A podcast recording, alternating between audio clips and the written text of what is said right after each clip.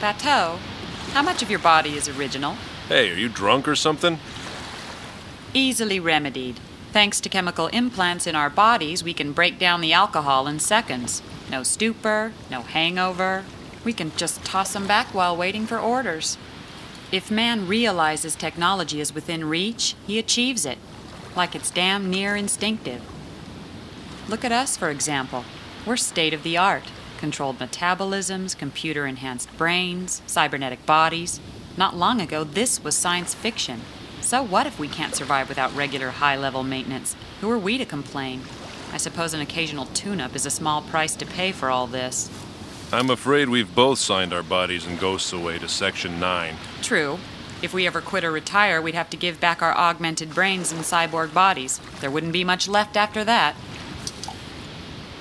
There are countless ingredients that make up the human body and mind, like all the components that make up me as an individual with my own personality. Sure, I have a face and voice to distinguish myself from others, but my thoughts and memories are unique only to me, and I carry a sense of my own destiny. Each of those things are just a small part of it. I collect information to use in my own way. All of that blends to create a mixture that forms me and gives rise to my conscience. I feel confined, only free to expand myself within boundaries.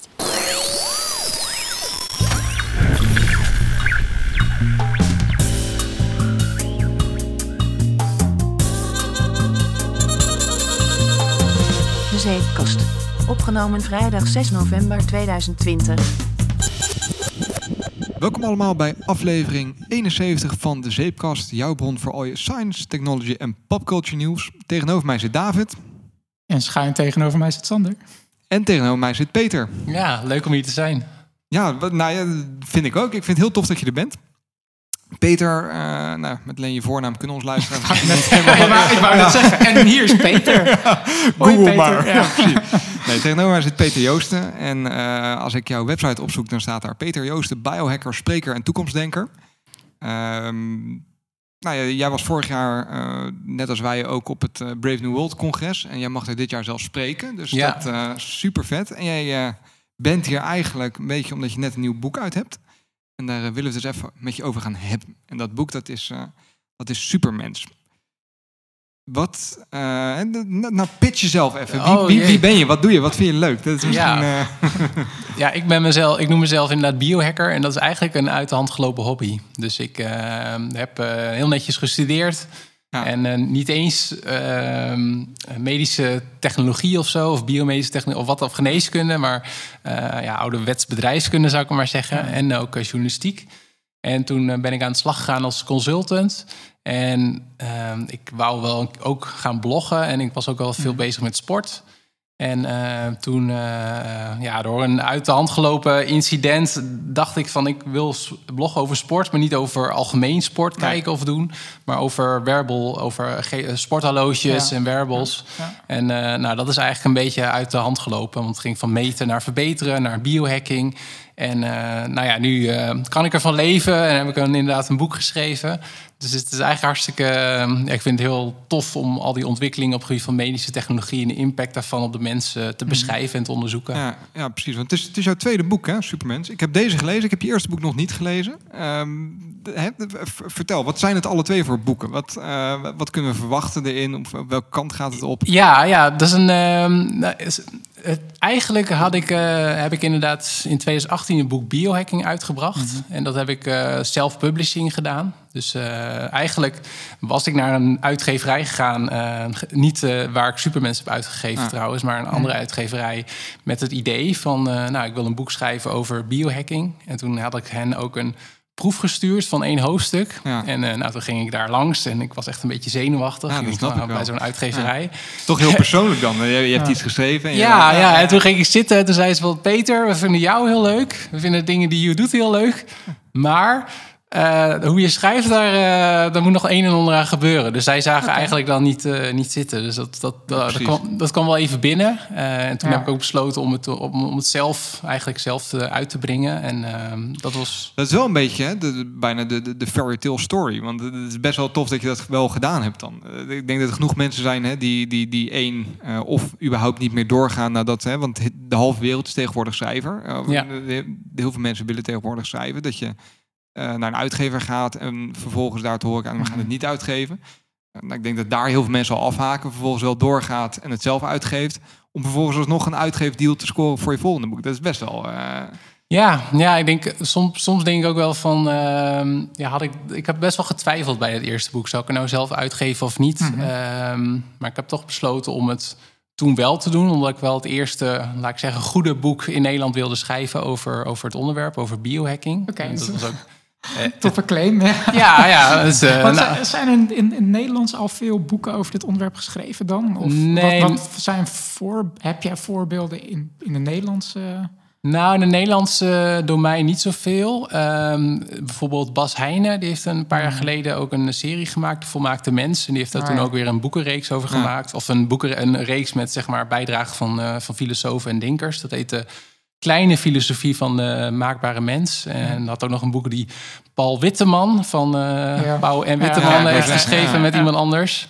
Dus dat zit wel een beetje in het domein. En voor de rest heb je internationaal inderdaad een uh, aantal schrijvers op dat gebied. Jamie mm. Metzel, nou, je kent ook wel Homo Deus, dat ja, eraan raakt. In ieder geval, uh, ja. ja. Ja, want dat, dat is op zich wel, wel grappig om gelijk even in te duiken. Dan, dat, dat, dat viel me op. Hè. Dat is, uh, al gaande door jouw boek lezend, vind ik leuk dat je dat gedaan hebt. Op het eind van ieder hoofdstuk heb je even een, een aantal tips en tricks van wat moet je nou lezen. als je dit leuk lezen, vindt. kijk, luister. Ja, precies. dat vond ik heel leuk. En dan merkte ik dat eigenlijk heel veel van die dingen die je aanraadt ook wel in mijn interesses en ik denk ook wel onze David interessesfeer liggen. Ja, ja, ja, zeker. Uh, Ik denk dat ik oprecht wel 70, 80 procent van alles wat je aanraadt ook wel gezien, gelezen of gehoord hebt.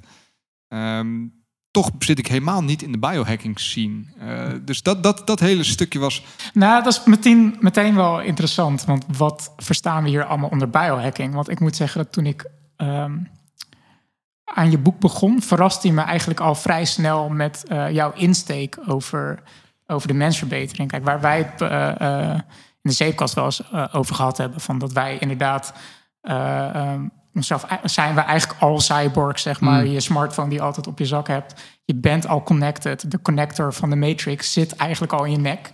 Hij zit nog niet fysiek in je nek, ja, je maar voelt bijna, hem nog niet. Zeg maar. ja. We zijn al hyper-connected. En volgens mij hebben we zelfs een aflevering uh, die heet Sander is cyborg.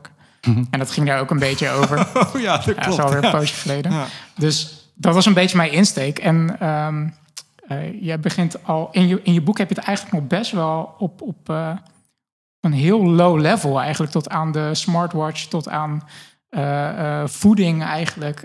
dat soort dingen komen ook al in je boek voorbij. En dat vond ik best een interessante insteek.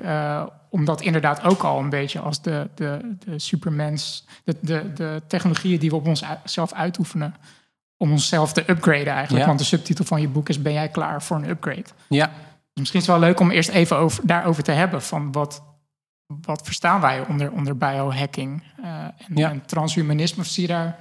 En ja. daar verschillende termen noem jij in het boek Ja, klopt. Dan nou, kijk, de, de term bio, biohacking, biohacking is niet echt... Uh, staat volgens mij nog niet in de dikke vandalen... of nee, in de, de, Webster of wat dan ook. Een soort van Engel, een Engels leenwoord. Of, uh, ja. En dan is het ook nog eens een samenvoeging van twee Engelse woorden. Ja, ja, ja, precies. ja. Dus, en dat, dat merk je ook wel. Dus uh, je hebt ook in de, als je nu gaat googlen op de, op, uh, ja, ik wou zeggen, als je ook de populaire media zoekt, ja, ja, dan wordt de term biohacking vaak geassocieerd met een, met een gezonde leefstijl. Dus uh, inderdaad goed eten, goed rusten, okay, misschien sporten met apps, dat soort, dat soort dingen. Terwijl ik eigenlijk de definitie interessanter vind, die van mensverbetering. Dus dat we het, het het lichaam of de, de mens kunnen zien als een biologisch systeem. Mm -hmm. net zoals er computerhackers mm. zijn en waren die ja. uh, computers gingen hacken om die te versnellen of uh, extra geheugen of, of sneller of om functies toe te voegen, dat we dat nu ook steeds meer kunnen met het, met het menselijk lichaam. Dus dat, dat is eigenlijk wel de reden dat die term bij mij is blijven hangen en dat ik ook wel in het boek eh, ja, dat hele scala van eh, die, nou, die uitgever heeft me ook, ook wel gevraagd van het is ook wel leuk als je, als, er, als je ook voorbeelden kan geven van waar mensen inderdaad direct al mee kunnen, tot Ja. aan inderdaad de, de science fiction eh cyborg-achtige Ja, ja, ja, verhalen. precies. Ja. Ja. Want dat, dat is ook hè, wat, je, wat je beschrijft. Want dan zitten we nu een beetje in de, in de biohacking kant. Eh, maar dat een hele hoop van die technieken die beginnen als... eh, eigenlijk is iedere, bijna iedere arts is een, een, een beetje een biohacker, toch? Dat, die, die zijn wel bezig met het, het upgraden van, van een, een ziek lichaam. Maar het Nou gaat... ja, Ja? Nou, misschien eerder eh, van genezen naar verbeteren. Dat we dus beginnen met er is een probleem. Iemand verliest zijn, zijn zicht of iemand is Ja. doof. En dat willen we in eerste instantie oplossen door eh, dan gaan we gelijk al naar de extreme voorbeelden van Mhm. een chip op een brein plaatsen, zodat je de, eh, het oog kan omzeilen en alsnog via een camera kan zien, als het ware. Of eh, je hebt de, de cochlear implant, dat Ja. ik voor gehoor, dat je dus ook eigenlijk een soort microfoontje inplugt rechtstreeks op het brein, zodat iemand die doof is weer kan horen. Er zijn trouwens super vette filmpjes van op YouTube. Van mensen die dan op volwassen leeftijd voor het eerst hun kind horen, bijvoorbeeld. Oh, echt- wauw, ja. Heb je dat nooit gezien? Nee, die Maar volgens mij is die omgedraaid, toch? Dat je een baby hebt en een Ja, baby die zijn is ook. dood, Je hebt- doodgeboren. Ja, die ook- Je, Ja. hebt ze, je, hebt, ze- je hebt ze allebei. Je hebt echt van volwassen mensen die dan bijvoorbeeld hun echtgenoot voor het eerst eh, de stem horen. En je hebt eh, eh, baby's die dan, eh, die hebben dan net die implantaat gekregen. Ja. En dan praat de moeder tegen het kind en dan zie je het kind opeens zo kijken van, die ziet gelijk van, er is een nieuwe sensatie. Wat, wat is dit? En dan gelijk ook een soort van smile op de gezicht, eh, glimlach. Dat is super vet. En dat is eigenlijk dus het stukje van eh, eh, repareren eigenlijk. Of iets wat mist, zeg Ja. maar, toch kunstmatig weer opbouwen. Maar ja, ehm, ik kan prima horen. Maar misschien kan ik op een gegeven moment een chip krijgen die, die, die mij het gehoor geeft dat ik iets op 10 kilometer afstand of super gefocust iets kan horen of zo. Dus dat is dan het gevolg van genezen Ja. naar verbeteren, zeg maar. Dat is wel.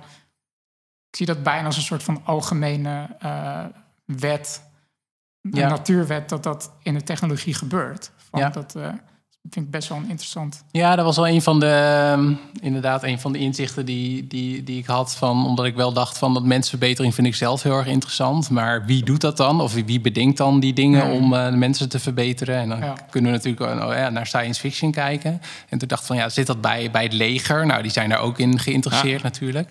Uh, maar toen ehm, ja, kwam ik eigenlijk op het spoor. Uh, ook geïnspireerd door uh, misschien, uh, professor Peter Paul Verbeek. Die was ook uh, van de Universiteit Twente. Die sprak ook vorig jaar op Brave New World. En die Okay. zei ook van ja, heel veel uh, van die verbetertechnologieën die beginnen inderdaad in de zorg. Dus we Mhm. gebruiken inderdaad een methode om zieke mensen beter te maken.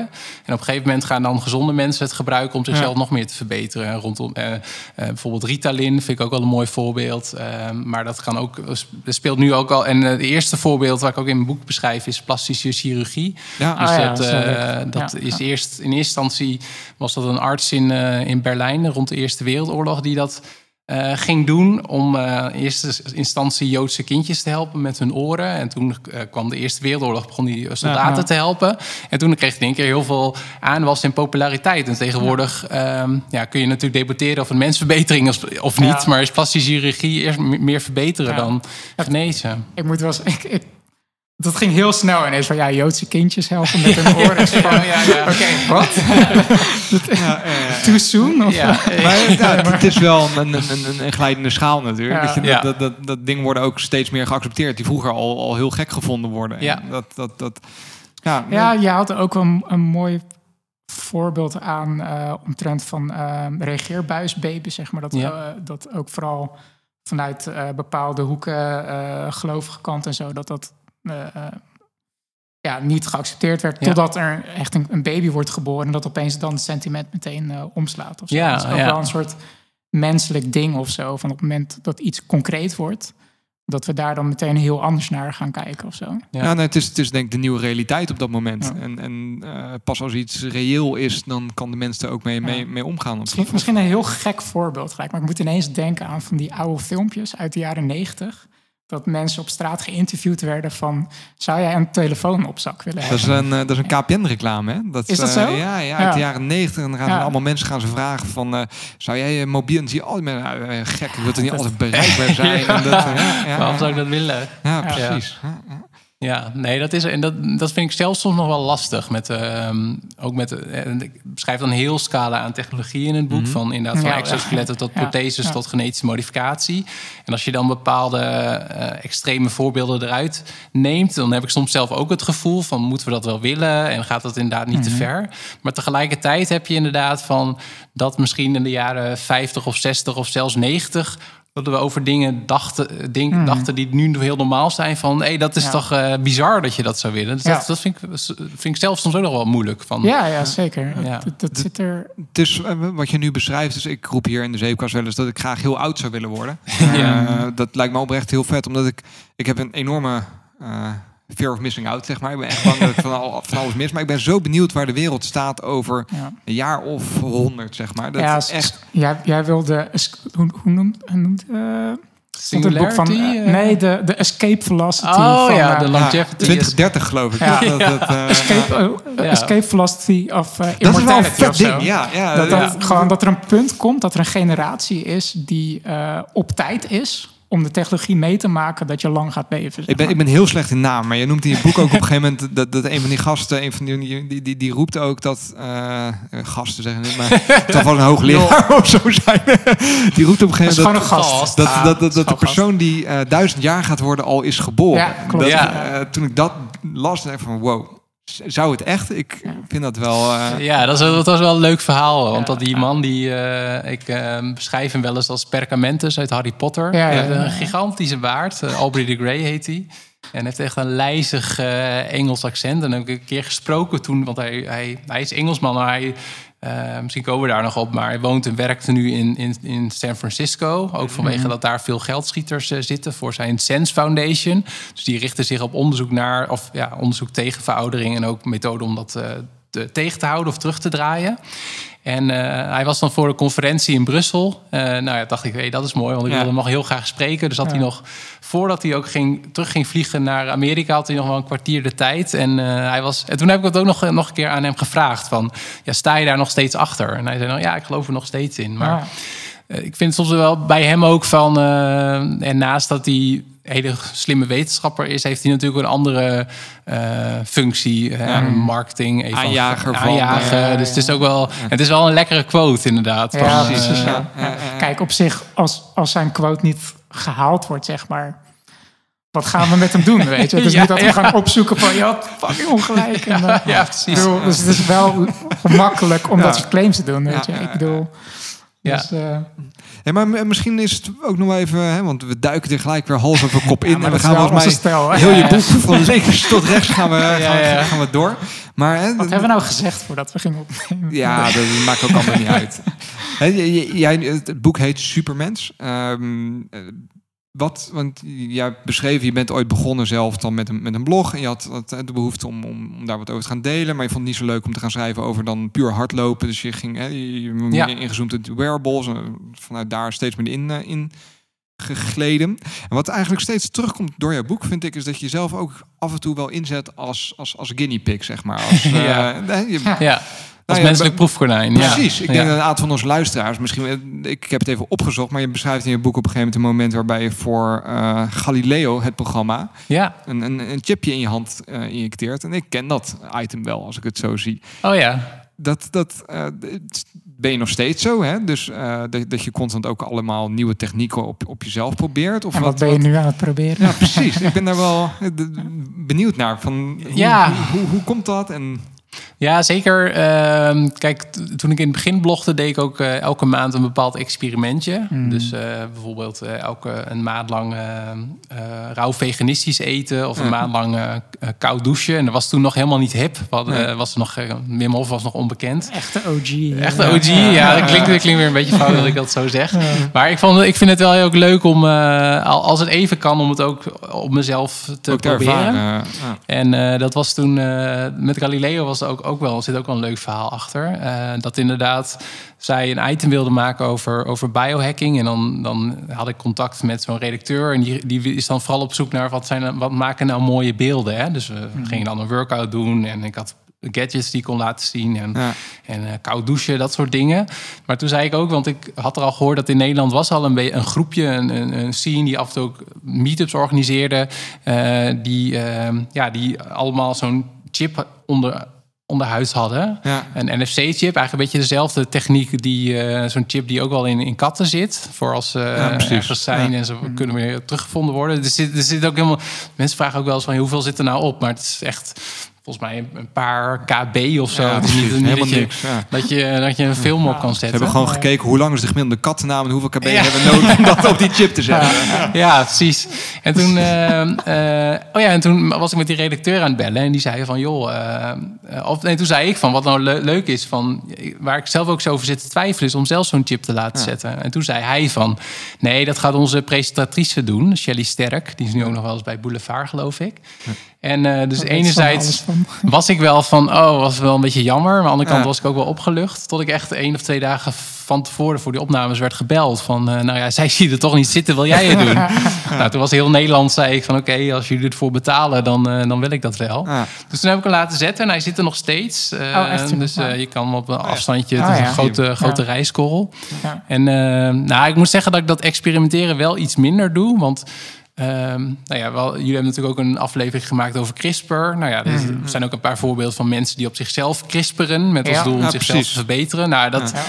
Dat vind ik dan toch te eng en te spannend en dat, dat doe ik Er dan zit maar toch niet. voor jou toch een grens tussen eh, Ja, ja. een, want dat een is- implant- implanteren en een eh, DNA-knipper Ja. zeg maar injecteren. Zeg maar. Ja. Precies, want daar kunnen we misschien zo Ja. even parkeren hoor, maar zo nog wel op ingaan. Want ik vond dat ook een brug te ver gaan. Ik dacht, ja. Ja. dat, ik weet niet of ik het daar helemaal mee eens ben, maar dat... Ja, maar ik ben nu wel bezig met een eh, andere chip. Eh, want je kan bij eh, de ABN AMRO, en ik denk ook wel bij andere banken... kun je ook Mhm. nu betalen hè, met je eh, smart Ja. eh, Oh, ja, of met zo'n wearable. Ja.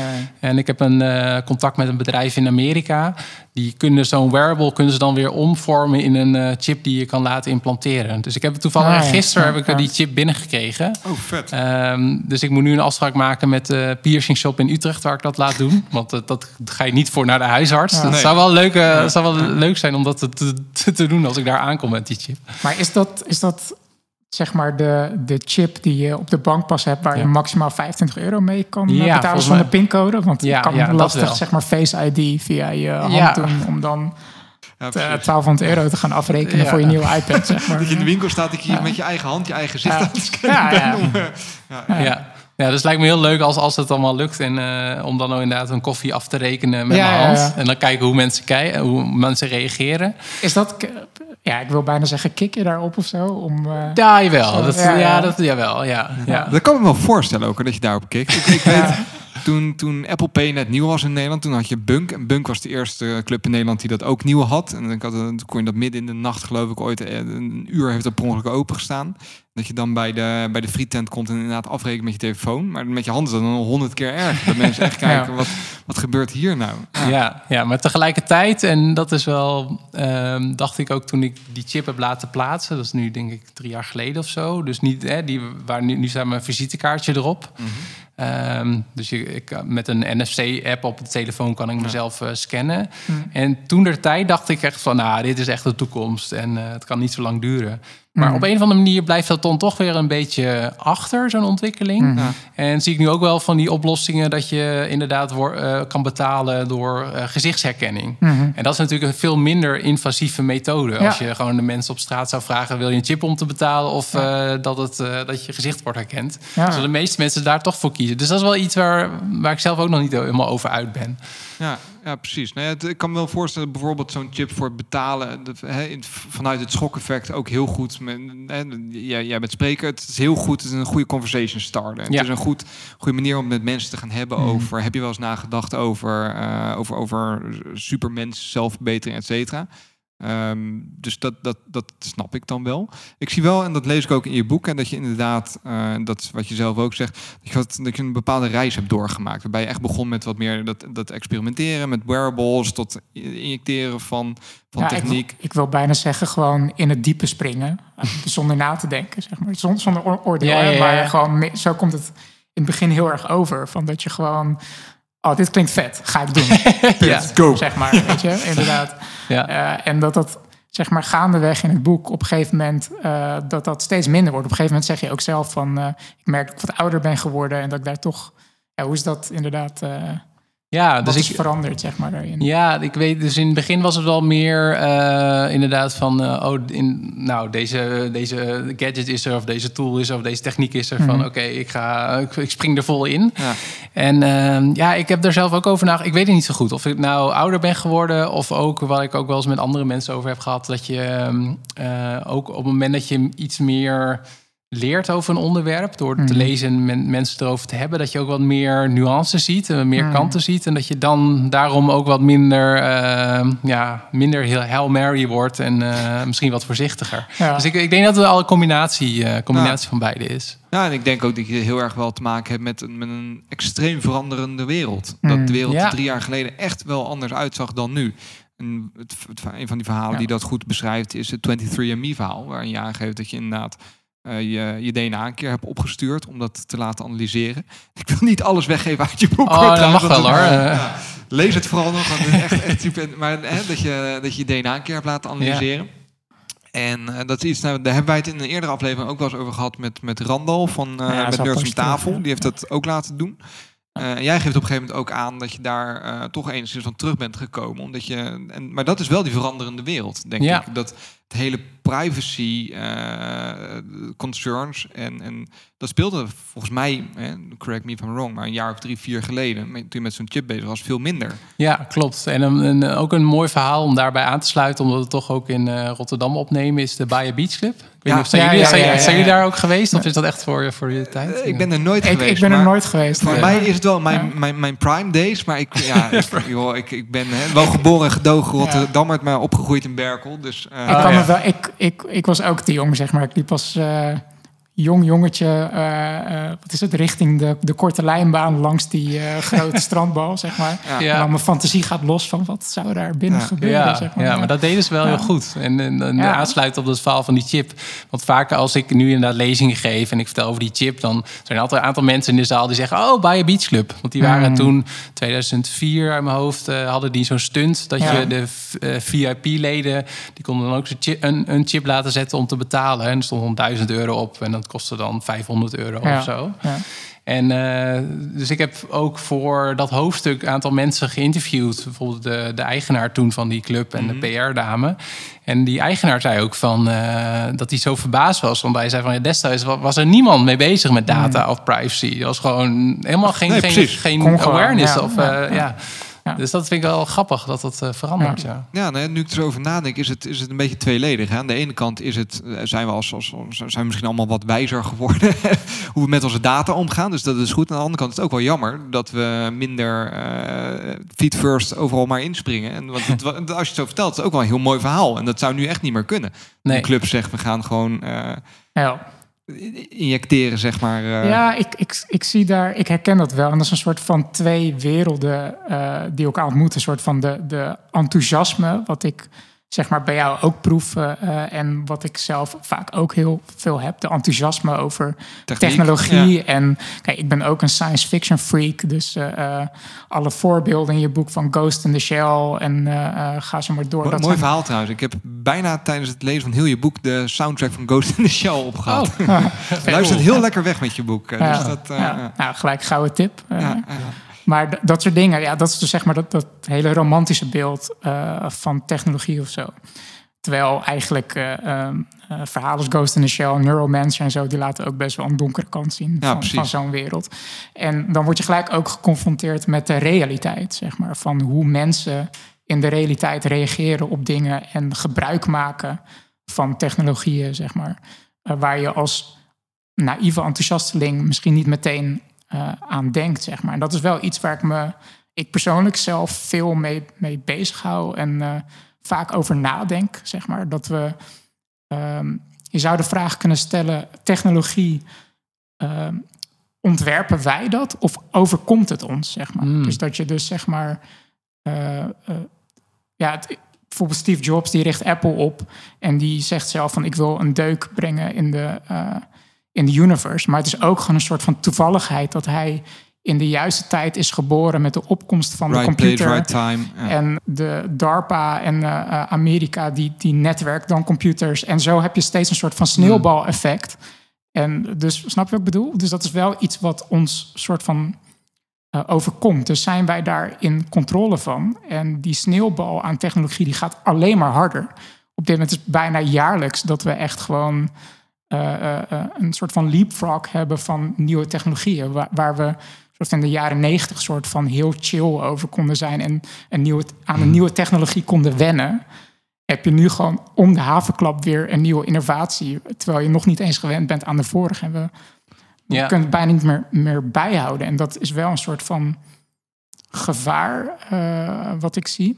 Volgen jullie mij? Ja, ik, van, ik, eh, ik, ja. ik volg je. Ik ben alleen een beetje op zoek eh, naar de vraag hierin. Of waar, Nou, ik, kan er wel op reageren. Want een van de, reacties die ik ook kreeg van iemand na het schrijven van van het, die het boek had gelezen. En die raakte mij wel. En hij had, hij had ergens ook wel gelijk. Dat hij zei van. ehm, eh, van eh, dat, me- dat de verhalen in mijn boek hem een beetje deden denken aan de verhalen die er waren over het internet in de jaren negentig. Van het, het zal ons allemaal verbinden en het is allemaal eh, heel erg blij. En eh, hij zei het niet over mij, maar hij zei een beetje de blije eikels van Ja, die heel ja, erg optimistisch. En ja, dat is nu natuurlijk ook gekanteld rondom het eh, internet. Ik heb ook een tijdje terug Marleen Sticker geïnterviewd. eh, die ook van, nou zouden eigenlijk misschien het internet ook eh, anders hadden we moeten inrichten. Ja. Dus dat is, eh, ja, dat is wel iets, ook een ge- gedachte die bij mij blijft hangen. En dat is iets anders dan wat jij zegt, van Nou, het op- ik- ik vind hem wel sturen. heel goed aansluiten erop inderdaad. Van dat je dus eh, toen internet begon, dat je als enthousiasteling alleen maar de voordelen en soort van bijna de utopische toekomst van de mensheid ziet, zeg maar. Ja. Maar nu kunnen we iets meer met hindsight kijken op internet en kun je oprecht de vraag stellen: was internet goed voor society en de mens, zeg maar? Ja. Dat is een vraag die je nu kan stellen, die je aan het begin, waar we niet eens aan dachten, we dachten inderdaad alleen van: oh, de utopie komt er. Ja. En dat heb ik met eh, best wel veel technologieën eh, eh, in je boek. Want eh, eh, de technologieën die je in je boek beschrijft, zoals bijvoorbeeld mensen die op een gegeven moment duizend jaar worden, eh, dat is nog veel extremer eigenlijk dan computers netwerken met elkaar en dat we nu op grote afstanden tekst stukjes bits en bytes naar elkaar kunnen sturen, zeg maar heel gechargeerd gezegd. Dat is veel extremer.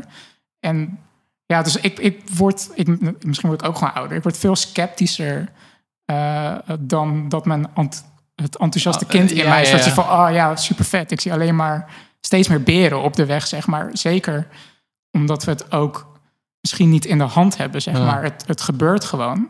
Ja. En het liefste zou je een soort van eh, globaal world organization, wil ik bijna zeggen, Ja. hebben. Die zeg maar zegt van oké, dit is, we gaan het zo organiseren. Nee, het is super messy en rommelig Ja. hoe dat over de hele wereld wordt. Technologieën worden eh, uitgerold als het ware en Ja. toegepast. Er zit totaal geen organisatie in, zeg maar. Nee. En dat is wel. Nee, omdat je ook inderdaad eh, hele andere belangen inderdaad meespelen. Economische Ja. belangen, eh, macht, landen, geopolitiek, Ja. juridisch, wat dan ook, cultureel. Ja. Nee, dat is dat. En daar, daar zit ik ook wel eens over na te denken. Van wij zijn natuurlijk als wezens ook eh, geëvalueerd op eh, miljoenen jaren. Ehm, Wat ook ons ook in feite overkomen is, zeg maar. Ja. Dus dat is niet iets niet waar wij zeggenschap. Nee, over, precies. over hadden, Nee. zeg maar. Dus nee, dat, nee. dus- En hoe, hoe verhoudt dat dan zich met een inderdaad een, een in ieder geval versnellende technologische ontwikkeling? Kunnen we dat dan met onze eh, breinen nogal aan? En, kunnen we dat managen? Dat is eigenlijk ja. de vraag. Kunnen wij die lawine aan technologie, kunnen we dat managen? Ja. Moeten daar, we het managen ook? daar worstel ik heel erg mee. Ja. Nou ja, Dat zit wel in onze mensen dat we Ja. controle willen houden. Ja, precies. ja wat, je, wat je zegt is van het is oké dat we het niet managen. of Nou, zo, want- nou dat, dat, dat weet ik eigenlijk. Dat, Ja. ik, dat weet ik eigenlijk niet. Nee. Nee, nee, want Nou ja, dat, dat, en dat is ook, want ik herken heel goed wat je zegt. Nou, dat, ik, Ja. dat ik daar ook wel eens mee worstel. Hè? Want als, als ik je boek lees, dan aan de ene kant heb ik het- het kind in mij dat extreem enthousiast wordt over al die Mhm. technieken. Aan de andere kant dus de, de, de cynische man in mij, of zeg? Ja, De- cyniek, of Nou, wat het woord voor, maar goed. sceptisch houden. De, de, de, de, sceptische Sander die, die dan denkt... ja, ik lees een hele hoop start-ups uit, eh, uit, uit Californië en uit Palo Alto... en uit, eh, die, die vooral heel veel geld verdienen hiermee. Ja. Hebben die onze best interest at heart dan? En, en gaat dit wel de goede kant op? En ik zie ook wel hè, aan de andere kant dat het... Inderdaad, wat Daan zegt, techniek is, die gaat ons heel erg overkomen. We, we kunnen nu zeggen, nou, we stoppen met technieken, Ja. maar zo werkt het niet. Nee. Eh, dus we moeten daar regels voor, voor gaan opstellen. Maar ik heb echt geen idee hoe we daar aan moeten gaan beginnen. Dat, Nee, dat dat- beangstigt mij dan wel eens. Ja. Dat ik, ja, wa- hè, hoe gaan we Ja. dan op een gegeven moment besluiten dat, eh, dat wat wel mag en wat niet mag? En wie dat bepaalt. En, Ja. eh, dat, dat, dat, maar dat zijn ook wel dingen die... Dat is voor mij vooral deel 2 of deel 3 in je boeken. Dat je daar iets meer op inzoomt. Ja. Hmm. Ehm, dat, dat vind ik wel spannend. Ik denk, ja, hoe gaan we nou zorgen dat dit allemaal in goede banen blijft lopen? En wie, Ja. wie gaat daarover? En, Ja, en wat ik ook wel lastig vind is van... eh, het is niet zo natuurlijk al- dat we als, als mensheid... of laat ik zeggen, als, als politieke leiders in, in het land... dat we eh, daar ook eh, nu alle tijd voor hebben. Het is niet dat we Nee. ook andere dingen op ons bordje hebben Nee, liggen. Dus precies. dat... eh, Ja, want je haalt in het boek natuurlijk ook vaak eh, klimaat. eh, nou ja, vaak. Je, je benoemt een aantal Ja. keer de impact van de mensheid op het klimaat. Eh, dus daaruit maakte ik ook een beetje op dat dat wel een punt is waar je je zorgen over maakt. Omtrent Mhm. technologie. Van, ook een beetje het verhaal van... eh, Oké, het is hartstikke leuk allemaal dat we straks eh, heel oud worden. En, maar goed, hoe, hoe gaan we dat allemaal met de, met de resources managen? ja. op aarde. Dus dat is een van de, de grootste zorgen die je hebt. Of welke zorgen heb jij überhaupt?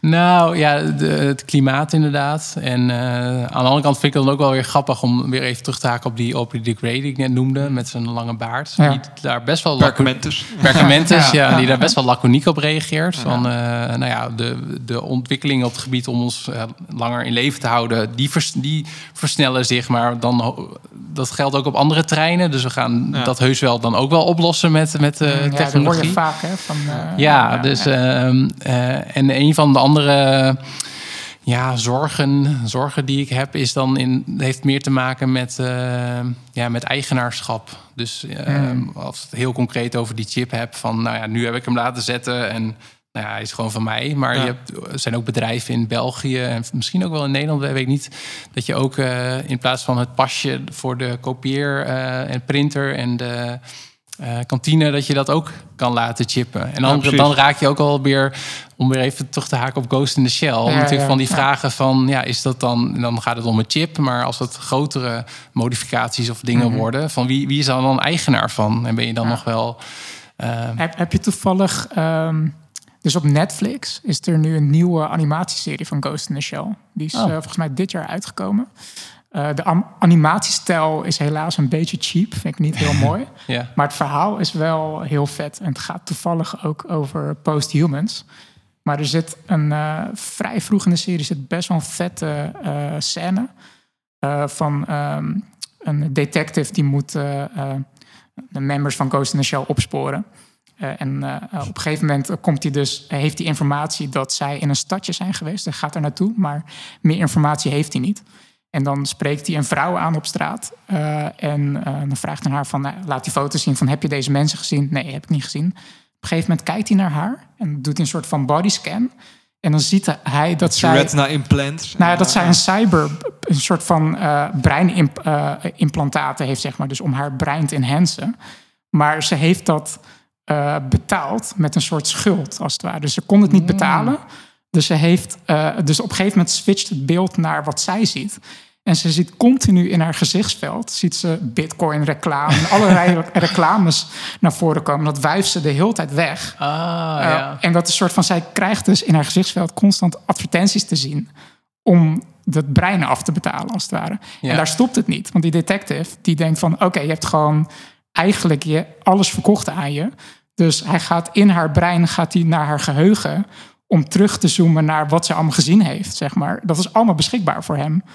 Puur, dat was een soort van part of the deal Ah, zodat ze die ja. cyberbrein kon krijgen. Dus, eh, dat iedereen ook gewoon haar geheugen kan bekijken. En het is, het is gewoon letterlijk een huis met geen slot, zeg maar. En dat maakte best wel indruk op Ja. me van wauw, weet je, dat is wel. Dat laat ook zien dat. ehm, dat is ook een soort van vraag waar ik mee speelde toen ik je boek aan het lezen was. Van, eh, eh, het is mooi dat technologie er komen, maar het wordt waarschijnlijk niet democratisch, zeg maar. Het wordt eh, voor veel mensen waarschijnlijk niet te betalen.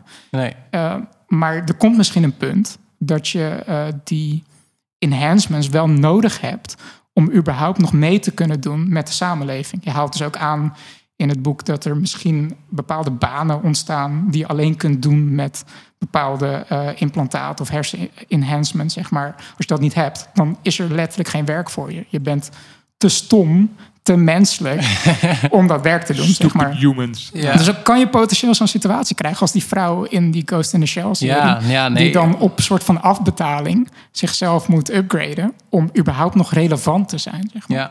En dat is best wel een soort ja. angstaanjagend beeld. Uh. Ja, nee, dat hoop ik niet. En dat is, dat is natuurlijk wel een soort van, uh, zou je kunnen zien ook als een soort van uh, door, door vertaling van de huidige clickfarms of andere wijzen waarop je ook. Ja, en dat is ook wel een van de, um, ja, inderdaad, een van de zorgen die ik heb van. Uh, en dat is ook wel interessant om te zien dat die, dat die grote technologiebedrijven ook inderdaad investeren of start-ups hebben mm -hmm. in dit soort technologieën. Dus ik, in, uh, ja, in mijn talk voor Brave New World zeg ik ook van ja, waar nu zeg maar je, uh, uh, je eigen data en privacy opgeeft voor gratis e-mail, gratis search, gratis ja. navigatie, gratis social media, ja. is dan de volgende stap dat Echt zij. Gratis, ik doe twee ja. vingertjes omhoog. ja, je bent zelf de grondstof, hè? Ja, voor, ja, is dan de volgende stap dat je, um, dat je een, een, een, een gratis enhancement krijgt, of mm -hmm. een brainchip, en, en voor in ruil voor wat? En dat is ook wel, weet je, op het moment dat, dat er een, een brainchip, want dat praat wel heel makkelijk als die Ja, er is, ja. dan heeft, heb je zo ook wel die informatie nodig over wat er in het brein zit, om dat dan goed te laten werken. En Mhm. nou, moeten we ze nu ook al vertrouwen op dat ze goed met onze data omgaan. Dus dat is. Ja. Ehm, ja, dat is ook wel iets. eh, Maar in, in eerste instantie verwacht ik inderdaad van als dit, dit soort technologieën er zijn, dat ze dan in, voor specifieke beroepen of in het leger. eh, wat ik trouwens ook wel interessant vind. eh, in Nederland heeft het Ratenau Instituut daar ook onderzoek naar gedaan. Bijvoorbeeld eh, ehm, een bepaalde implant vinden we dan.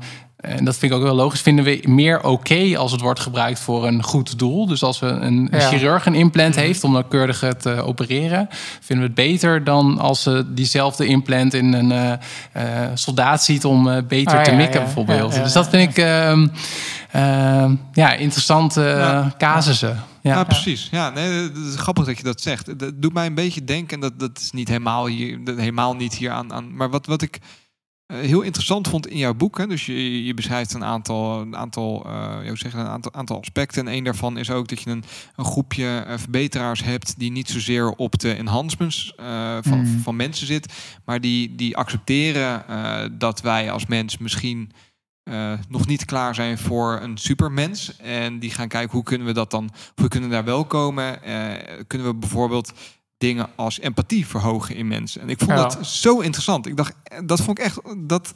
Ja. eh, want he- heb je daar mensen over gesproken ook? Of, want ik vond dat echt, dat triggerde me. Dat, Ja, ik heb ehm, professor Julian Savulescu gesproken. Hij is van de Universiteit van Oxford. Een eh, grote Australische man.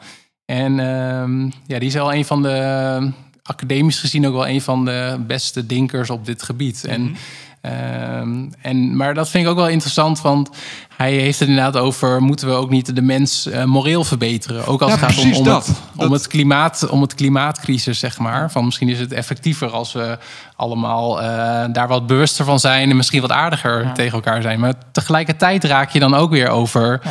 eh, krijg je een beetje hè, de, naar het boek Brave New World... krijg je Ja, een beetje dat soort precies. visioenen van... Exact. wat als de overheden ons allemaal wat aardiger maakt. Is dat wel... eh, Ja, dat, dat is wel, ik haat de term, maar een slippery slope. Ja. Zeg maar, want dan kom je eigenlijk, dit is eigenlijk voor mij de crux van het verhaal. Dat we, ehm, we hadden het eerder over evolutie en dat we daar niet de baas over zijn. Dat overkomt ons. Maar er, er komt wel een keerpunt dat we steeds meer controle daarop eh, over kunnen uitoefenen. Ik denk persoonlijk niet dat we 100% controle kunnen uitoefenen, maar wel genoeg om een, een significante duw te geven aan bepaalde richtingen. En dan wordt het gevaarlijk, want dan moet je dus een bewuste keuze maken welke kant je op wilt duwen. Dus bijvoorbeeld eh, eh, empathie verhogen, bijvoorbeeld. Maar dat is wel, eh, kunnen wij voor de mensheid of de groep mensen die verder wil gaan of splinters van groepen bepaalde keuzes gaan maken, welke kant het op zou moeten, zeg maar. Weet je. Ja. We zouden het niet over politiek hebben, maar eh, ehm, wil je de mensen in, hand, in hand om meer democratische idealen te gaan volgen of meer Ja. republikeinse idealen gaan volgen, zeg maar. Ja. Ik bedoel, dat, dat zijn twee eh, soort van bijna parallele eh, universes, zeg maar, die allebei zouden kunnen. Het zijn varianten van elkaar, maar ik vind het dan heel gevaarlijk om te zeggen wat dan beter is of zo. Ja, ja. Zeg maar. en dat is zeker ook lastig om dat ook met laat staan dat we dat inderdaad, mm, laat ik zeggen, wij drieën afspreken. Dan, dan nog Ja. binnen Nederland, dan nog binnen Ja. Europa en dan nog binnen de wereld. Ja. Dus wel een van de interessante ideeën op dit gebied vind ik dat er dus mensen zijn die zeggen van stel je voor dat we dat inderdaad steeds meer onze eigen evolutie van eh, natuurlijke eh, naar hè, gericht willekeurige mutaties. Dat, dat ze eigenlijk zegt van eigenlijk moet je ook nog een deel van de wereld een soort van eh, wildpark eh, reservaat houden. Dat is toch precies wat in Brave New World ook eh, Ja, ja, eigenlijk wat in eh, the World ook ja. is. Ja. Ja. Dus misschien zijn, die, zijn ze daar ook door wel ge- geïnspireerd. Maar wat ik ook in- interessant vind, is dat ik ook... Maar dat is helemaal vanuit deze tijd, hè. Dat ik niet zo snel verwacht dat we dat hier op, op de aarde gaan zien. En, en dat zegt bijvoorbeeld ook eh, Martin Rees, een Engelse astronoom. Zegt ook dat het is veel waarschijnlijker dat als dit gebeurt... dat dat gebeurt omdat er mensen eh, ehm, naar Mars willen. Ja, ja, of ja. eh, omdat onze, de- deze klomp vlees of zak water Ja. is natuurlijk helemaal niet geschikt om te leven in, in de ruimte. Het boek Blue Remembered Earth, Ja. daar gaat er heel erg over. Heb je het boek gelezen of Nee, maar ik kan me wel herinneren dat ik de podcast heb geluisterd. eh, en dat ik hem toen wel heb opgeschreven. Jullie podcast. Ja, ja, ja, ja. ja. Dat Het is echt wel echt, een aanrader. aanrader. In het, in het kort. eh, in dat eh, boek heeft de mensheid de, de solar system als het ware al gekoloniseerd. En er zijn twee stromingen eigenlijk. Ehm, een stroming die eh, eigenlijk wat meer conservatief is eh, eh, om te bewaken wat de mens is. Eigenlijk meer de homo sapiens zoals we dat nu kennen. En een stroming die daar veel radicaler in is. Dat, dat is de Green Efflorescence uit mijn hoofd. Ik dacht dat zij de echt van heel- heten, maar... Nee, nee, Mhm. die hebben... Nou goed, maakt niet uit. Maar dat is, een, dat, is, dat is meer een stroming die, die super extreem is. Eh, een voorbeeld. eh, de kolonie op Mars, daarvan zeggen zij van... nee, ik wil niet eh, voor eeuwig in de grotten en in een bubbel leven... omdat de homo sapiens niet geëvolueerd is om op Mars te leven. Ik wil mijn hele lichaam en DNA dusdanig modificeren... dat ik gewoon in mijn blote lijf, als het ware... de oppervlakte van Mars kan lopen en dat ik daar hoor, zeg maar. Hmm. En dat is echt een extreme body modification eigenlijk met een huid die dan bijna van steen is, als de thing van eh, eh, eh, Fantastic Four. En, dus dat is best wel een, een, een interessant gegeven dat je daar verschillende stromingen in zou kunnen krijgen van waar de mens naartoe zou moeten gaan. Dus inderdaad, als je andere planeten gaat koloniseren, waar wij niet voor geëvalueerd zijn, om daar natuurlijk aanwezig te zijn, zeg maar. Ja, ja, ik doe mij denken aan een, aan, een, aan een film op Netflix. Die heet The Titan. Maar die is echt eh, heel Ah. erg slecht, moet ik erbij zeggen. Kijk niet. Het, het concept vind ik wel heel leuk. Want het gaat erover dat, eh, dat ook een aantal eh topmilitairen worden als een soort van eh, geheim project. Net als een Universal Soldier of zo Ja. worden ze Ja, dan ja, ja. genetisch aangepast om te overleven op, eh, op eh, Titan. Dat is een van de manen van Saturnus, geloof ik, Eh, of zo. ja. Of Uranus. Nou ja, maakt ook niet uit. Maar doe me ook denken aan, eh, aan het boek van eh, Seven Eves. Van, eh, Ja, ja, ja. ja, oh ja, ja, ja, ja, ja. En dan gaan ze op een gegeven moment ook... ja, Klopt, ja. misschien is het veel spoiler, maar daar zit dat concept Het heeft ook... iets met Seven te maken. ja, ja, ja, precies. Ja, Ja. ja, dat is ook een bizar boek. eh, Ja. Inderdaad, maar dat, ja, dat is wel een spoiler, omdat... Wat is een, eh, eh, misschien een beetje een gewetensvraag dan. Hè? Maar stel, ik heb nu een raket in mijn achtertuin. ik was heel even bang wat je ging zeggen. Oké. En daar, kunnen honderd man kunnen in. En die kunnen morgen vertrekken naar... Of nou goed, je hebt iets meer tijd. Die kunnen over drie jaar vertrekken naar Mars. Zou je gaan? Mm, Het heet Mars One. Die zijn failliet, toch? Ja, Nee, ja, ja. ja. oh jeetje. Ehm poeh. Nou, ja, ik ga wel, denk ik, ja. En jullie dan? Ja, ik heb er ook heel lang over nagedacht. En ik vind dat een heel moeilijke vraag. Dus ik ga hem niet beantwoorden. nee, ja, ik, ik, ik, ik denk wel dat ik zou gaan. Eh, wat ik zei, eh, echt wel een, een vorm van fear of missing out. Het enige wat ik heel spannend zou vinden, is dat je niet meer terug kan. Dat is echt wel. Ja. Ik ben ook heel, ik vind het heel moeilijk om heel, eh, ik heb ook geen tatoeages of niks. Ik vind het- Als dingen heel, nee, maar als dingen is heel permanent zijn. Als, als, je- als je een keuze neemt, dan kan je nooit meer terugdraaien. Oh, dan ben ik heel bang dat ik de verkeerde keuze Ja, maak. ja. Ja. Daar is dit wel, zeg maar, veel meer verkeerde keuze dan Nee. een raket naar Mars stappen en nooit meer terug kunnen. Dat kan je niet maken als je dat niet leuk vindt. Je bent twee maanden onderweg. Ja. Ja, ik, ik snap je wel. Ik heb wel echt respect voor pioniers in die zin die. eh, in het boek hou je ook een aantal voorbeelden aan van mensen die zeggen van ja, doe maar bij mij. Bijvoorbeeld volgens mij iemand die ook een, eh, een breinimplantaat kreeg, maar dat in Portugal of zo. En, eh, Eh, oh nee, dat was, ehm, eh, dat was iemand die eh, deed onderzoek naar het verlengen van telomeren. Ja, en ja, dat ja, deed ze dan ja, in, eh, ja. niet in eh, de VS, want daar is het verboden, maar in dat ander land. niet. Ja. Ja. ja. Ja. Nee, dat- dat, dat is ook wel. En, en dat, dat was ook een van de dingen waar ik aan dacht van. Eh, ik denk ook juist mensen die inderdaad deze planeet willen verlaten om ergens op een andere planeet of ergens anders te wonen. Mhm. Ik denk dat die in zichzelf ook al meer pioniers en experimenteerdrang hebben. En dat die misschien daardoor ook al eerder geneigd zijn om ja, Ja. modificaties aan zichzelf aan te passen. Wat mij nog wel lastig lijkt aan de Marsreis is dat je. Vol- volgens mij ga je dan ook eh, heel erg zweten. Lijkt me heel erg vies. En dat je ook in zo'n zo'n kleine ruimte bent met andere mensen. Ja. dus ook Ja. toch van die. eh, ik heb ook zo'n boek gelezen over van eh, zo'n bekende schrijfster die onderzoek doet naar. Of die schrijft over al die onderzoeken naar ruimtereizen. En ook een Mhm. heel hoofdstuk heeft Mary Ja. Roach. Ook over ontlasting en zo in de ruimte. Maar dat je ook van die experimenten hebt dat je heel, weet ik veel, een heel jaar lang in een met ruimte, ruimte Je, je, hebt een, eh, je hebt een podcast, en die heet volgens mij Mars. En dat is een podcast en dat was... eh NASA ging een experiment doen in de, Mhm. de Nevada Desert, geloof ik. En ja, het is een meter experiment. Eh, ik Ja. geloof vijf of tien mensen gingen ze in een tentje zetten. En die moesten daar met z'n allen Oh ja. gesimuleerd als op, als op een andere planeet. Tentjes En wel gechargeerd. Maar Joh, ik hou er toch van om lekker ik zie echt zo'n geel driehoek om daar, een, om daar een post te leven. En die hebben ondertussen ook videoboodschappen opgenomen. En dan, die worden behandeld inderdaad in die podcast. En dan gaan ze Ah. kijken hoe dat dan gaat. En inderdaad, eh, er komen ook bandjes tussendoor van echte astronauten. En op een gegeven moment zit er een stukje in van wat astronauten inderdaad. eh, want er schijnt uren beeldmateriaal te zijn. Of eh, geluidsmateriaal van die gasten. Alles wordt opgenomen. Dat Ja. poepen in de ruimte nogal moeilijk is. En dat dat Ja. dan iemand heeft niet doorgetrokken. En dan zweeft er weer een, een, een, een turret door de ruimte, zeg maar. En, dus dat, dat is nog wel, nog wel grappig. Maar Ja. Is er ook een, op een gegeven moment eh, in jouw boekje een, een, een bridge too far, zeg maar? Of zijn dit dingen waarvan je zegt, dat, dat zou ik nooit doen? Nou, een van de. ehm, ik heb een hoofdstuk geschreven over exoskeletten en eh, Mhm. over protheses. Dus heb ik ook een eh Fleur Jong bijvoorbeeld geïnterviewd. En zij is de. eh, volgens mij heeft ze ook het wereldrecord op de 100 meter sprint. En dan in de categorie T62. Dat betekent dat ze twee blades heeft. Dus ze Mhm. mist haar beide onderbenen. Ja.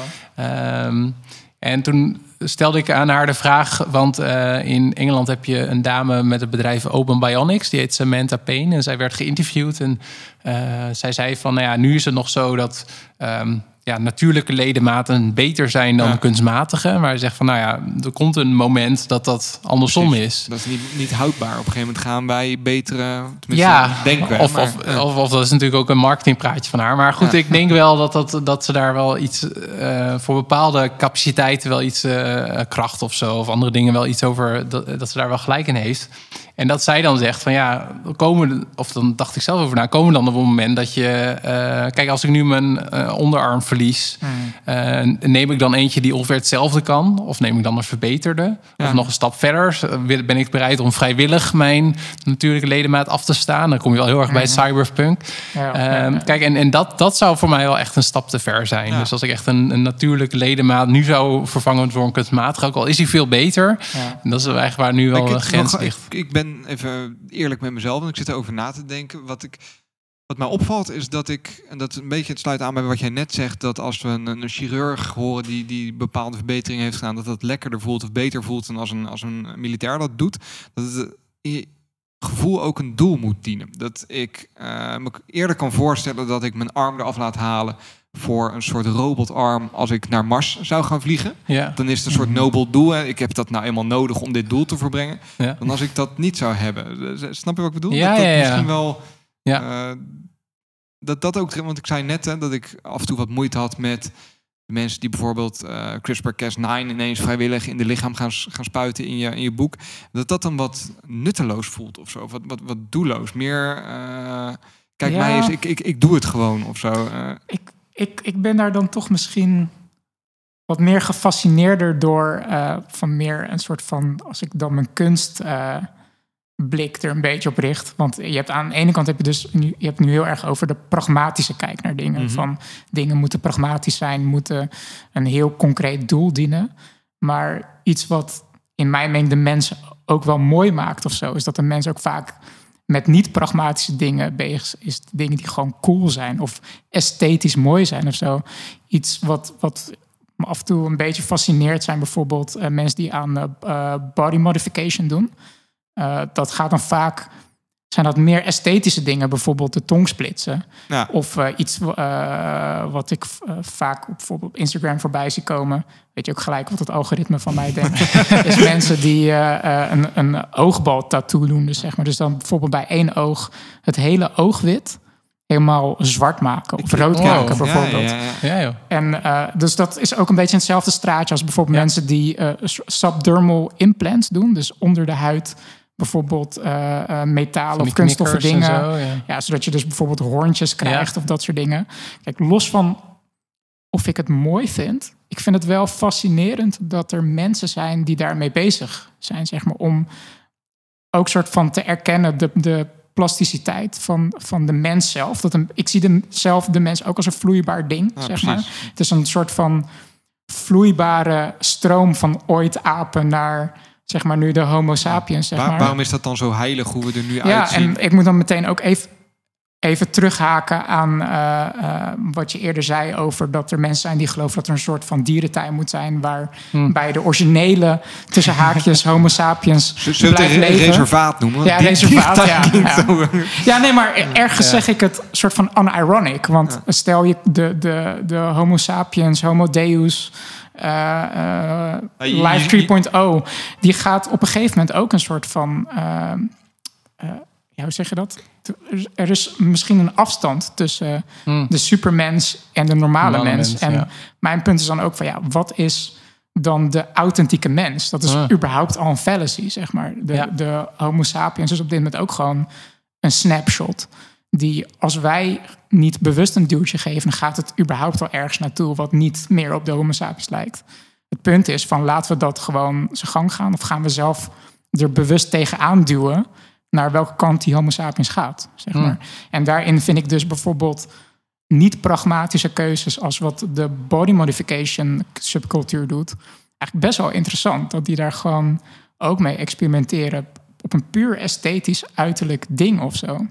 Ja. Ik, het fascineert me gewoon, zeg maar. Ja, nou, het is wel leuk En- dat je dat zegt. Want eh, ik merk inderdaad dat, dat ik zelf ben best wel pragmatisch. En Ja. zijn ook wel denk ik de verhalen die ik heb opgezocht. En ik ken in ook wel de, de, beetje de, de body modification scene. Ja. En dat is, heeft inderdaad een ander doel dan... Supermens is in, in zichzelf misschien ook een beetje wat meer functioneel. Hè? Van, Ja, ja, van, ja, van ja. beter rennen. Van de meer- 6 miljoen dollar. Ja, dat- laat vooropstellen, ja. dat, het, is, het is jouw visie op de supermens. Dat kan Ja, voor iemand die, die ja. aan body modification doet heel anders zijn. Die Ja, zegt, ik ben ja. een supermens als ik hoorns heb. Ja, dat, dat is dus het, Ja. dat is dus het Ja. punt van, van... Ik denk dat de term supermens... of de volgende stap naar de homo sapiens... is, eh, kan door heel veel mensen ook anders geïnterpreteerd worden, ja. worden daarin. Zeg maar. En dan heb je dus een stuk eh, die... eh, wat meer door commerciële doeleinden wordt, wordt gericht of zo. Maar er zijn ook wat, wat meer kunstige of esthetische of menselijke redenen, zeg van die random ideeën die mensen hebben om dan te gaan doen, zeg maar. ja. Weet je, Ja. Bijvoorbeeld wat je, eh, wat je in het boek ook aanhaalt, iemand die dan een sensor implanteert, zodat die, eh, die dan gaat dansen op basis van wat voor Aardbeving. aardbeving er vond En daar dat moest ik heel dan vet. Ja. keihard om lachen. Maar toen dacht ik ook meteen, ja, natuurlijk loopt er iemand op aarde op dit moment die dat idee heeft, zeg maar. Snap je? Ik vind Ja. dat, dat vind ik dan ook weer gelijk mooi aan de mens of zo. Ja. Dat, dat de mens dat doet.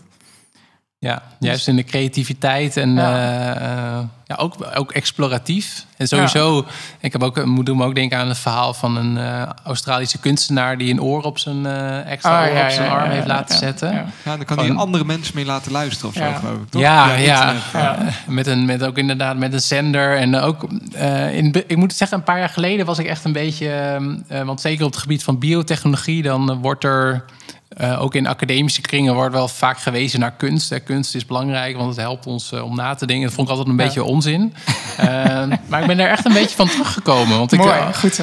had ook... eh, ehm, Ik, ik, ik herken dat wel. Ik kijk David een beetje aan. want David Dat is heeft wel een strijdje. kunstopleiding wel. gedaan. ja. Ja, maar ik vond ook het werk van Aggie Haynes heel tof. Want die heeft ba- Ja. baby's gemaakt. En die hebben dan extra flappen tegen om warmte af te staan. En Kunstbaby's, hè? Geen echte baby's. Oh ja, ja, kunst. Vrij. Oeps, ja. Ja, maar toen ik dat voor het eerst zag, toen ging het, dacht ik echt van wauw, dan ging het wel meer, veel meer leven. Dus ik Ja. vind het wel een leuke toevoeging. Naast zeg maar alle, eh, ja, ook alle, alle boeken en verhalen die er ook al over zijn. Dat is Ja, ook kunst, hè? Die boeken. Ja, nee. Neuromancer en Ghost in the Shell is ook kunst. ja precies. En dat helpt ons ook eh, te Ja. spiegelen en zo'n soort feedback loop van, eh, Ja. van filosofie en ideeën natuurlijk. Ja, en ook verwerken van Dus, eh, ideeën. Je ja. hebt de hele dag indruk en dan moet je op een gegeven moment Ja. uiting aangeven. Ja, nee, dat is wel zo. Ja. Dat is wel zo. Ja. Ja. Ehm, ja, waar, waar, waar ik het ehm, met jullie nog wel over zou willen hebben en wat, wat ik, waar ik vaak heel bang voor ben ehm, en wat ik niet helemaal uit je boek kon halen, maar ik ben benieuwd hoe jij erover denkt, is de, de financiële ongelijkheid die op de loer ligt. Mm. En dat is misschien dat ik heel erg in het diepe spring nu. En dat moet je ook gewoon zeggen als ik dat doe. Maar dat, dat is wel iets wat ik spannend vind. Hè? Stel, we gaan Ja. naar die, die, die homo deus, zoals eh, Harari dat Ja, noemt. Of de, de, jij noemt op een gegeven moment in je boek de homo Uni- uni- universum, Ja. geloof Ja. ik. Eh, dat gaat wel... eh, heel denivelerend zou dat kunnen gaan werken. De, Ja. de gaten tussen, tussen arm en rijk steeds groter worden in een wereld waar dat volgens mij toch al heel erg op de loer ligt en steeds Ja. meer gebeurt. D- Ja, Ja, nee, het zou mooi zijn als we natuurlijk dit soort methoden kunnen in eh, gebruiken om meer een, een leveling playing field te krijgen. Mm. Dat je in ieder geval gelijke kansen hebt. Maar het ligt wel op de loer. En dat, volgens mij is dat niet, ligt dat niet zozeer aan de verschillende technologieën, maar meer aan het eh, huidige, laat ik het zeggen, kapitalistische systeem waar we in Ja. zitten. Ja, er, er is geen enkele technologie wat evenredig meteen verspreid is over de hele. M- Misschien dat ik daarom ook zo aansloeg op, op het hele, hè, het verhogen van empathie. Of het hoog van- dat, Ja. dat, ja, dat is een van de weinigen eh uses waarvan ik kan bedenken, nou dat helpt misschien juist bij het meer gelijk maken van Ja, de wereld. Maar wat ik nu vaak zie is dat nieuwe technieken worden gepresenteerd als zijnde heel erg goed voor de wereld en vervolgens eh, heel erg slecht voor de wereld gebruikt. ja. Eh, Ja. dat, dat, dat vind ik wel spannend. Ja, nee, dat vind ik ook spannend. En je hoort wel vaak van die argumenten. En dan wordt verwezen bijvoorbeeld naar de smartphone of naar, eh, hoe heet dat? Eh, van Tesla of zo. Dat die eh, heel veel eerst juist dat die, die is zo'n term voor, denk ik, Ja. de rijke klant als soort van launchpad gebruikt voor, voor, Ja, voor de rest. Ja, de, de Maar- masterplan bedoel je? Of, zo? Ja, maar voor de rest. Super secret masterplan van... eh, ja, ja, ja. Maar ik denk inderdaad dat eh, met dit soort technieken ligt het wel op de loer dat dat eh, voor sneller voor een, voor een splitsing, voor een ongelijkheid inderdaad zorgt voor tussen mensen of in de samenleving. En professor Michael Bess die heeft er een boek over geschreven, ook over de superhumans. En die zegt van misschien krijg je naast een horizontale segregatie tussen de mensen die dat willen en kunnen betalen, en misschien ook wel een verticale. Dus dat je ook verschillende, net als de, de Amish of eh, dat je speciale groepen hebben die voor een bepaald doel worden ja, geupgrade. Misschien heb je dan wel ook een, ergens een empa- empathische Ja, kolonie precies. Waar van mensen kan. die...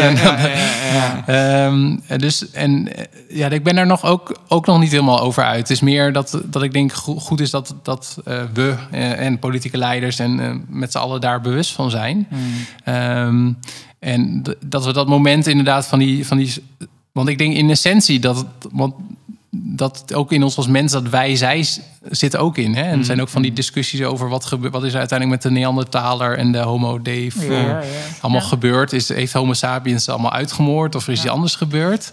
Dus dat is ook wel iets waar ik dan ook. eh, ehm, ja, Ja, precies. Ja, nou ja, en, en het wordt voor mij heel erg versterkt door, door hele kleine dingen. Zodat we, we hebben- we krijgen het gewoon niet voor elkaar om überhaupt een minister rondom eh, digitale zaken of iets te krijgen. En we zijn best wel met. Ja, in Nederland, eh, ja. Nou, ja, volgens mij is dat helemaal niet zo heel gek dat we dat in Nederland niet hebben, toch? Is dat op, op, op globale schaal? Heb je nou ergens een land? Ja, Ja, volgens mij hebben ze in de, In- de in Scandinavische... de Scandinavische landen zijn er vrij goed sneller. Ja, Ja, ja, ja. Ja. ja, Ja. Dat, we, dat we hopeloos achter de feiten aanrennen en dat we links en rechts ingehaald worden door, eh, door andere belangen. Maar ja, daarom vind ik het, want je doet aan het einde van je boek doe je ook een beetje een voorzetje met, met nou, wat zijn nou de dingen waar we over na zouden moeten gaan denken als we die, die toekomst in, eh, ingaan.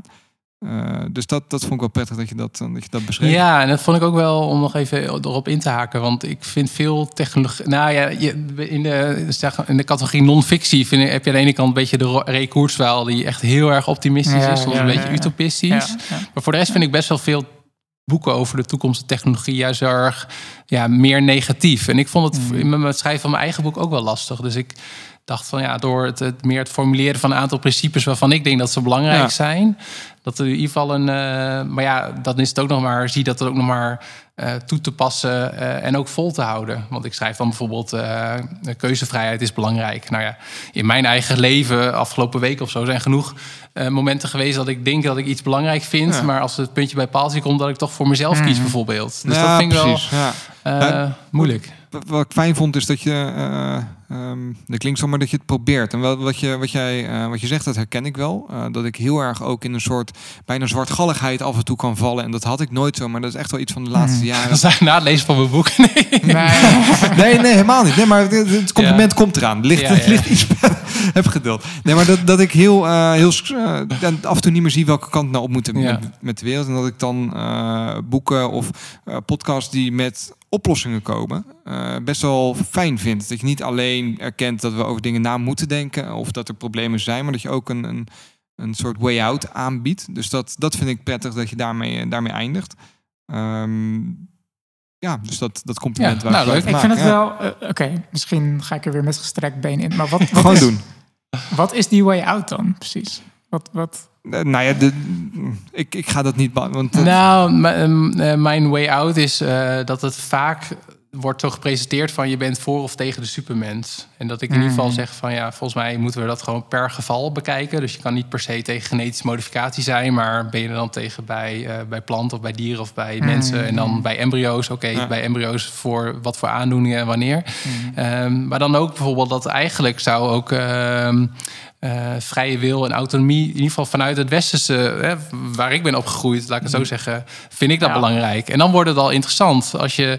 eh, ehm, als je ouders dat soort keuzes maken voor jou terwijl je nog niet bent geboren, bijvoorbeeld. ja, Dus, ik, ik vond dat best wel een heftige. Een voorbeeld wat je aandroeg van een eh, doof echtpaar. Ja. Die er bewust Ja. voor koos om een eh, doof kind te krijgen. ja, Eh, Precies. omdat ze daar dan, ja, ik interpreteerde dat ze daar meer empathie slash ervaring voor hebben. Ze weten hoe het is, dus ze Ja. kunnen het kind opbrengen. Maar nou inderdaad, ze- het kind kiest er niet zelf voor of zo. En, Nou ja, ja. ze- ze- zij zeggen, eh, en daar valt iets voor te zeggen, ze zien, ik zie mijn doofheid niet als gebrek. eh, Nee, ik zie het als cultuur. ja. Ik ben Ja. doof en ik heb daarmee leren leven. En Ja. eh, dat vind ik ook heel sterk. Dat je ja, zegt, dat zeker. niet als, Het als gebrek. ja, ja.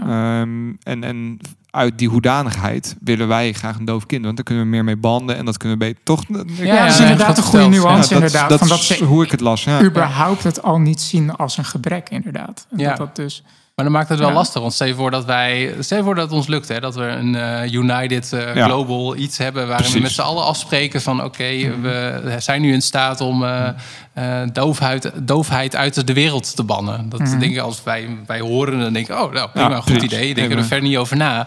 En dan heb je toch inderdaad een, een cultuur voor wie, voor wie dat wel heel erg belangrijk is. Dus dat, ehm, dus dat was ook toen ik die ja, principes opschreef of uitgangspunten. Ehm, waarin dat soort dingen die voor mij op dit moment heel erg belangrijk zijn. eh, waarvan ik dacht van ja, het, het, het, het klinkt vaak wel, het klinkt heel mooi. En ik denk dat het ons ook een eind kan helpen. Maar ja, op het moment dat het daadwerkelijk bij bepaalde cases komt, dan wordt het ook wel weer lastig.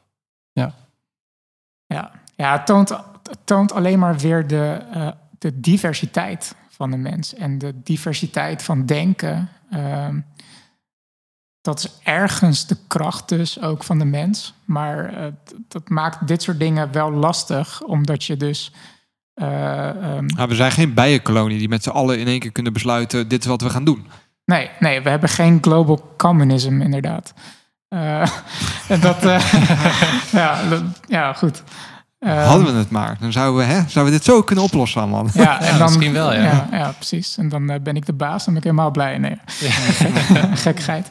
Nee, maar eh, ja, dat is dus iets wat me dus zoveel zorgen baart. Ehm, en eh, ik zal niet eh, ontkennen dat dat ook gedeeltelijk gevoed wordt door de huidige Amerikaanse verkiezingen. Zeg maar hoe mensen zo naar een andere realiteit eh, kunnen kijken en elkaar op een gegeven moment bijna als aliens eh, kunnen aanzien. Het enige wat we nog gemeen hebben met elkaar is de, de, dezelfde hardware eigenlijk. En Mm. eh, er is wel diversiteit in die hardware. En even voor de duidelijkheid, de hardware bedoel ik gewoon ons lichaam en Ja. het brein. En, eh, Et cetera. ja, Ja. en er is een diversiteit van, noem het de ene, eh, diversiteit in intelligentie, een diversiteit in fysieke eh, Maar vermogens dit, en er is wel een talenten. soort maar die, kader waarbinnen wij vallen. maar die, die, die belcurve, zeg maar, die normaalcurve, is, is eigenlijk eh, relatief ligt, ligt dat best wel op elkaar, zeg maar. Het gevaar wat ik daarin zie, is dat die, dus die belcurve van div- diversiteit in de mensen opeens enorm gigantisch groot kan zijn. Dat, de, de, dat er een deel is die voor ons letterlijk op een gegeven moment goden worden of zo. Of de, de Superman die inderdaad eh, over gebouwen kan springen en laserogen heeft en, en een freeze breath, zeg maar. Dat dat onherkenbaar is. En dat dat die level playing field van die kleine diversiteit binnen Homo sapiens, dat dat verdwijnt. Dat is eigenlijk nog het enige wat ons een beetje verbindt of zo, Mm. heb ik dan soms het idee, zeg maar. En dat dat opengebroken wordt of zo, dat vind ik wel een, een eng Dat- idee. Waar ik, eh, want ik zit er dan over na te denken hier. Eh, en, en moeten we op een gegeven moment niet gewoon ook loslaten dat we verbonden willen blijven? Vind ik een, vind ik een legit punt. Nee, hè, Zeker, jij, jij- jij ja. zegt net enigszins grappend dat hè, dan zou ik wonen in de enclave Ja. van de, de empathische mensen, zeg maar. Want ik Ja. vind dat, maar moeten we op een gegeven moment dan niet ge- gewoon gaan erkennen, eh, dit komt eraan, mensen gaan verschillende keuzes maken en we gaan niet meer op diezelfde belcurve zitten. Ja. Eh, Ik vind dat oprecht een, een, een- dat is een mogelijke Ja. eh, portaal van Rick en Morty waar we in zou kunnen, kunnen eh, rollen, zeg maar. Dat we Universe C315 zijn met verschillende planeten. En de ene planeet die eh, gaat hardcore communism en eh, is helemaal in de body modification of zo. En de andere is daar veel eh, conservatiever in. En ja, Ja. absoluut. En zal het dan ook weer niet leiden tot eh, wij versus zij en weer oorlogen tussen, Zeker, tussen ja. planeten? ja, sowieso. Dat Ja. maakt het spannend dan, toch? Ja. Ja. Ik moet, Ja. gelijk, ik moet gelijk denken aan een aflevering van South Park. Ja. Van dat, eh, zo'n aflevering dat Cartman zich invriest omdat hij de nieuwe Nintendo Wii... Hij kan niet wachten op de Nintendo Wii. dus die komt dan over een week uit of zo. Dus, maar hij is zo ongeduldig dat hij zichzelf laat invriezen. En dat gaat dan helemaal mis. Dus dan wordt hij echt duizenden jaren later wordt hij wakker. En dan komt, wordt hij wakker in een wereld waarbij eh, eh, religie eigenlijk helemaal uitgebouwd... Religie bestaat niet meer. Ik heb hem heel lang Ja, geleden Maar mensen hebben alsnog oorlog tegen elkaar, omdat er twee facties zijn Ja. van verschillende vormen van atheïsme. En de ruzie die ze hebben, is dat ze niet over eens kunnen worden hoe hun, hoe hun eh, volk atheïsme moet heten. Zeg maar. Ze hebben ruzie over de naam. Ah, en daar ja. hebben ze een oorlog tussen, tussen die twee. Dus een soort het punt van, van best wel een pessimistisch punt van die Ja. Aflevering. Dat, dat de mens altijd wel iets verzint om de wij versus zij We, we need a Eh, common enemy eigenlijk. eh. Ja, en dan ga je gelijk naar Watchmen eh, territory, zeg maar. Dus, eh, Ja, of dat je Dat, eh, altijd inderdaad je, je eigen plek in een sociale groep wil veiligstellen. Of dat je Ja. ook macht wil hebben en daardoor juist ook tegen anderen wil, strijden of vechten. ja, creëert ja. ook veiligheid dan in je eigen Ja. groep. En, Ja. ja, ja. hebben we daar dan geen, denk ik ook wel eens, hebben we daar dan geen upgrade voor nodig? Eigenlijk in lijn met de, de, de meer empathie of zo. Maar ja. En dan is het gevolg dat je dus wel die global communism krijgt. ja. En dat dat dan weer een soort van horrorverhaal is. Ja, dat ja, iemand precies. dan, zeg maar, eh, bijvoorbeeld iemand die nu ingevroren is eh, vanwege een ongeneeslijke ziekte. ja. En dat die dan eh, duizenden jaren later kunnen ze dat curen en weten ze hoe ze iemand moeten ontdooien. En die wordt dan wakker. En dan blijkt dat die wij versus zij mechanisme bij iedereen is uitgeschakeld. en dat daardoor iedereen een soort van drone is geworden. Die iedereen draagt grijs en wil hetzelfde. En eh, ja, dat, dat- ja. ik, ik weet ook niet of ik in zo'n wereld ergens is strijd, zeg maar. En frictie is wel een soort van, wordt nu wel heel erg boeddhistisch eh, ding. Ook een soort van fundamenteel Ah, ding. ik vind het tussen- helemaal niet tussen- boeddhistisch. nou tussen, tussen yin en yang, zeg maar. Ja. van, je Ja. moet altijd wel een soort van dark side hebben. ja. Die, eh, Dus eigenlijk is er geen scenario die positief is. Tussen de afgelopen... nou ja, maar hè, op, op, Ja, op zich... definieer positief. zeg maar, dat is een beetje het ja, punt, dat is, zeg maar. ja, Want ik, positief voor het ja. individu of voor het collectief. Zou je ook nog, of voor de planeet of wat dan ook. Ja. Ja, misschien ja, moet je ook- is- Wat zijn je waarden daarin? Misschien moet je ook Ja. erkennen dat we als mens gewoon zo geprogrammeerd zijn dat we een beetje bang zijn voor de toekomst. Ja. En eh, dat eigenlijk het verleden Ja, altijd ja, heeft ja. uitgewezen dat we eh, tien jaar later verder zijn dan dat we nu zijn. Ja. Ja, ja, ja. Dus misschien dat eh, op het moment dat Perkamentus zegt van nou, kom allemaal wel goed, dat we hem daar ook op moeten geloven, toch? Dat, Ja, eh, ja. dat, dat, dat, zou, dat zou ook nog kunnen. Ja. De perkamentus filosofie. Ja, Gaan we hem niet noemen. Ja. ja, eh, Ja, ik Ah, joh, techno- technologie fixt het wel. ik weet niet hoe, maar... ja, Eh, Kevin Kelly zegt toch altijd, want technologie Ja. eh, Ja. lost het ene probleem op. Ontstaat weer een nieuw probleem, maar dat nieuwe probleem is weer beter dan het vorige probleem. Dus zo ja, blijven we voor tot, een beetje... totdat het dan niet lukt. En dan heeft Ja. niemand er last van. Ja, ja. Dan zijn we er niet meer. dus eh, dat... eh, dus Ja. ja, ja hey, vet. Nee, laat ik, laat ik eh, hè, eindigen. Ehm, of jullie moeten nog heel prangende laatste woorden hebben. Maar wat ik, waar, waar ik mee wil eindigen was de, de laatste zin van jouw boek. Dat is eh, ehm, iets in de trend van in je epiloog. eh, het, dit boek is een eerste stap. Het is aan ons. Ben je er klaar voor? Nou, ik vond het wel mooi. Eh, ga het boek eh, proberen, Supermens, als je dit soort dingen interessant vond.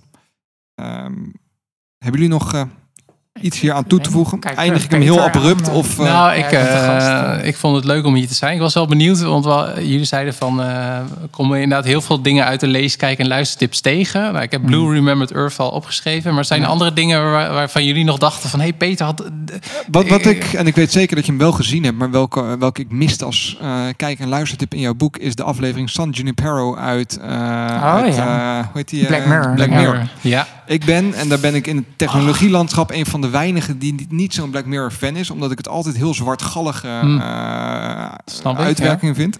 En San Junipero, ik weet niet welk seizoen of welke aflevering, eh, zoek hem even op seizoen drie of vier. is een van de weinige, zo niet de enige aflevering eh, van Black Mirror die best wel positief eindigt. En die heel positief over, over technologie gaat. Waarin iemand inderdaad doodgaat en voortleeft in een, een andere wereld naar zijn keuze. In dit geval de jaren 80. Dat draagt misschien enigszins bij aan dat ik het Ja. zo ontzettend tof vind. maar die, die miste ik eh, als, als tip. Want volgens mij past die heel goed hier Ja. binnen ook. eh. Ben ik het mee eens. Het, het, je triggert me nu wel. Hè. Ik, ik wil Nou, ga- ga- ga gewoon even door. zeg maar. Want we hebben het nog helemaal niet over mind Dat is het uploading. lekkere aan je eigen podcast hebben. We zijn niet gebonden aan een commercial break of aan... eh, Van alle technologieën eh, die je in het boek noemt, ja. Heb ik zeg maar het meeste moeite en ben ik het meest sceptische zeg maar, eh, over mind uploading en, Mm. het, en het digitaliseren van, van jezelf. ja. Dat ik eh, vorig jaar bij Brave New World uh, waren er ook een aantal die eh, met Ja, mindfiles mindfiles en, en, eh, dat ja, soort dingen. ja. En ik, ik ja, ik, ik- misschien, kijk, ik, ik zie het gewoon als een soort van doodlopend eh, eh, stukje, zeg maar. Dat, dat gaat nergens toe leiden.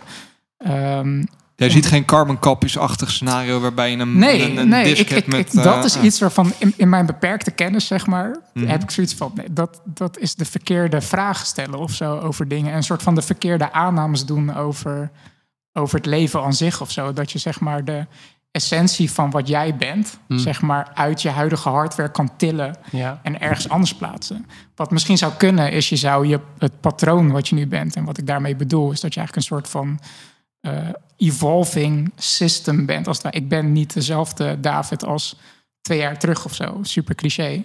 Maar het is wel zo. Je bent gewoon een evolving ja.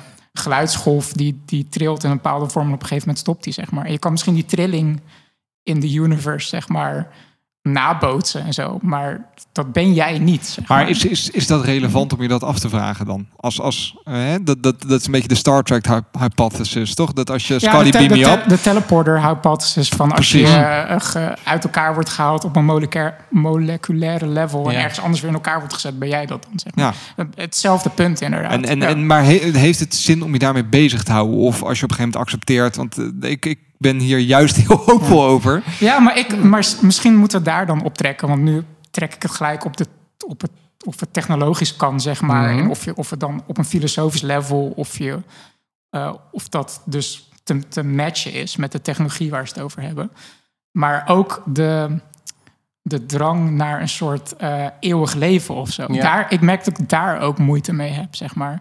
Eh, ik ben op zich pro lang leven met de, met de aantekening dat het dan gezond is en ook in balans of zo. Inderdaad, dus ook van eh, met je omgeving en dat, nou goed, dat. Maar een soort van eh, eh, dat je dan een, een server maakt, om even naar die Black Mirror aflevering te gaan, waar op een soort hemel is van jouw perfecte wereld en dat je daar dan eeuwig op gaat leven in een digitaal.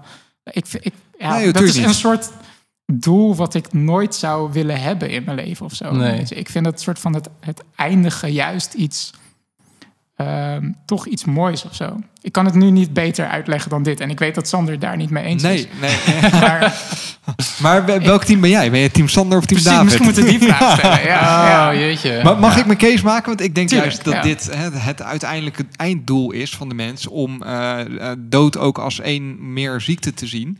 Je moet overwinnen. Snap- en dat ik, we op een gegeven moment wel. dat je er wel voor kunt kiezen. Ja. En dan noemen we het ook niet meer doodgaan, want Ja. je kiest er zelf voor. En dood heeft altijd een negatieve eh, Ja. bijklank. Maar dat je er op een gegeven moment voor kunt kiezen. Ik ben uitgeleefd en ik zet de knop uit. En ik ben er niet meer. Punt. Ja. Ja. En zo noemen we dat dan ook. Er niet meer zijn. Punt. Ja, maar David, ja. ja, die is er niet meer. Ja, ja, zo zeggen we het altijd gewoon. In, En in, die in die wereld zou ik wel Ja. willen leven. Ja, Ja. Dat, dat punt snap ik wel. Nee, daar mag je niet op reageren. Jij hebt jouw punt gemaakt, ik mij. Welk team ben je? Nou ja, een beetje genuanceerd, maar ertussenin. Omdat ik wel Ja. denk van... eh, ik vraag me ook af of mijn brein het aan kan. Dus ik ben het ook wel eens Mhm. met die eindigheid. Geeft ook wel het leven zin. Ja. Eh, en ik zou best wel echt veel ouder willen worden. Als Ja. in niet eh 80 of 90, maar laat ik zeggen 180. ja. Maar aan de andere kant heb ik ook wel eens mensen gesproken eh, tijdens dit soort eh, discussies. Want ik ben nu 36 en ik denk van nou, maar, maar, want het was een thema die, wat ik op een gegeven moment inderdaad ook in het schrijven van het boek tegenkwam. Dat heel veel van die technieken gaan inderdaad om, en dat is ook iets eeuwen ouds, om eigenlijk de, de veroudering tegen te gaan of om Ja, het, langer het te is een leven. soort droom van de mens Ja. natuurlijk. Hè? Is wat Ja, tot nu toe vrij goed lukt. Ik bedoel, we worden ieder jaar echt wel weer wat je ouder. Ja, Ja, ja. ja, En, en die, die oudere meneer, was toen een oudere meneer met wie ik sprak, die zei dat hij echt wel eh, daar nu wel veel geld voor over had. Dus dat is wel, op dit moment denk ik van, nou ja, eh, dat hoeft niet zozeer. Maar ik kan me ook wel, weer- ik vraag me dus af of er ooit het moment komt dat je zegt, ik ga me uitzetten. Misschien voor sommige mensen wel, maar het lijkt me, ja, ga je het echt doen? Of ja, dat... eh, Ja. Nou, precies. Nou ja, uit- uiteindelijk wint entropie het toch wel. ja. Weet je, dan, Entropy always wins. ja, op een gegeven moment heb je die server, leef je triljoenen jaren... en dan is het e- de energie in het universum op. De Ja. heat depth of the universe. En dan gaat die alsnog uit. Maar dus, Precies. Dus we hebben het eigenlijk nergens over. Het is Nee. een non-discussie Nee. eigenlijk. Ja. Ja. Nee, maar eh, ik weet niet. Ik, ik vind het, dat triggert me altijd, zeg maar, dat, dat mind uploaden. Ja. Maar die aflevering die Sander noemt is wel heel vet. Heb jij nog een, eh, een goede kijk, luister of hoortip? Diepe zucht. Ja, ik heb er altijd heel veel, zeg maar. En ik heb tijdens de aflevering heb ik er een aantal genoemd. Ja. Ehm, Ik geef je ruimte Ik- voor één. Oké. Ik zag laatst op Amazon Prime dat daar nu weer de oude serie Battlestar Galactica wordt gestreamd. Uit eh, 2000, dus niet uit de jaren 80, maar de remake uit, eh, eigenlijk reimagined uit 2004.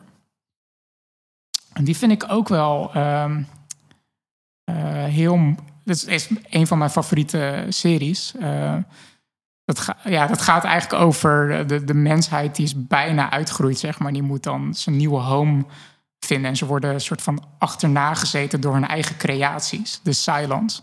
Dat zijn soort van, eh, zijn ooit begonnen als soort eh, eh, robots die voor de mensen werkten. En die zijn AI. uit zichzelf steroids. gaan. En, en ja, ik kan het, hoe moet ik dat zeggen? Wat de show briljant maakt, is dat daar heel veel filosofische vragen in voorbij komen over de rechten die de mens denkt te hebben en eh, hun doel van. eh, eh, kijk, ze, ze vechten heel erg voor overleven, zeg maar. Er zijn nog maar 50.000 mensen en elke aflevering opent ook met een teller van hoeveel mensen er nog leven. Want dan is er bijvoorbeeld een aflevering dat er dan een van de spaceships uit de kolonie explodeert door een ramp of zo. En de volgende aflevering is de teller weer lager, zeg maar. Dus, die, dus het, het zit echt heel erg on the edge van de mensheid kan elk moment echt gewoon voor eeuwig weg zijn, zeg maar. Maar wat de show heel goed doet, is dat het niet aanneemt per se dat het goed is of de mens overleeft, ja of nee. Er wordt heel veel gesp- The universe doesn't care. Precies. De, de, de, eh, de vraag is echt legitiem van wat is het bestaansrecht eigenlijk van de mens überhaupt? Wat, wat is ons doel? Ja. Dat doen ze Is heel het überhaupt een recht? Precies, Ja. dat doen ze heel goed. Sterker nog, eh, de, de Cylons, die, de, eh, het synthetisch leven wat hun achterna zit, die gelooft zelf.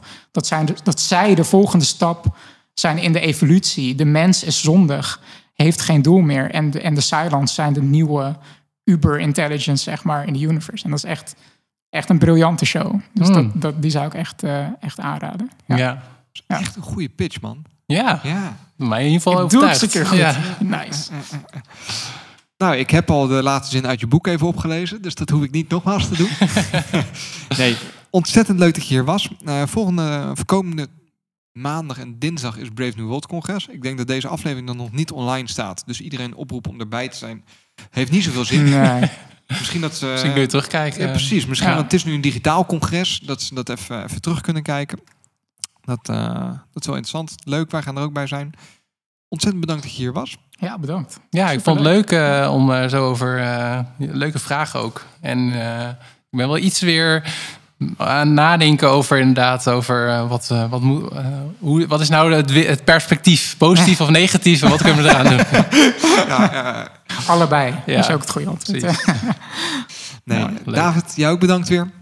Jullie ook bedankt, Sander en Peter. Lieve luisteraars, als je dit nou tof vindt wat we doen, ehm, laat even een review achter op iTunes. Eh, deel het met je vrienden. Kijk even op onze website zeepkast.nl of overweeg eens Patreon te worden. Of patron te worden. Eh, dat eh, helpt ons mede mogelijk om deze afleveringen te maken. Dan eh, was dit hem. Dank jullie wel. Live long and prosper. Graag gedaan. Hoi.